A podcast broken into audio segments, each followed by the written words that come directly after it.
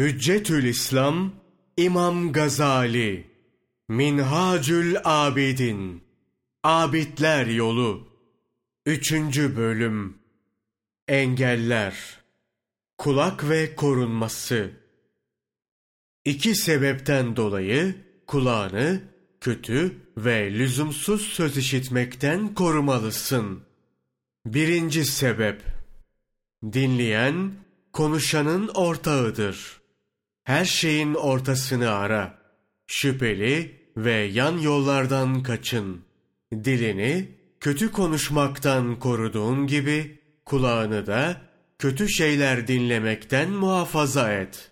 Unutma ki, kötüyü dinlerken söyleyenle ortaksın.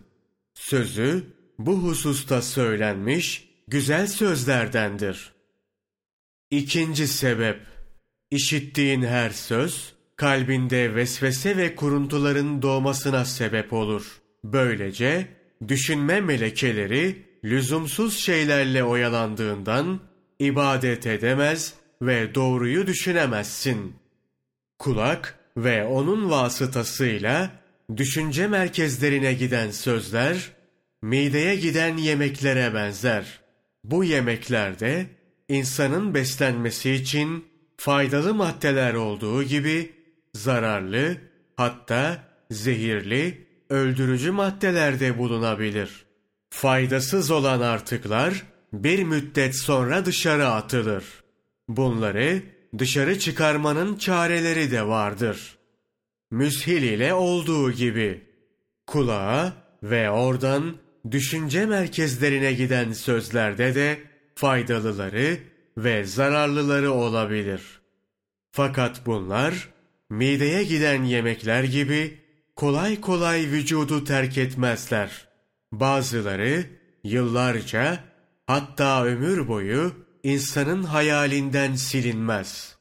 Eğer bu işitilen şey kötü bir sözse, zaman zaman vesveselere, kuruntulara sebep olur. Sahibini rahatsız eder, kötülüğe sevk eder. Bu yüzden büyük felaketlere düşebilir. Böyle bir durumda, onu hatırlamamaya çalışarak Allah'a sığınmaktan başka çare yoktur.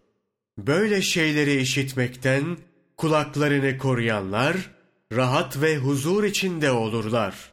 Aklı olanlar, bunun üzerinde çok düşünsünler. Muvaffakiyet Allah'tandır.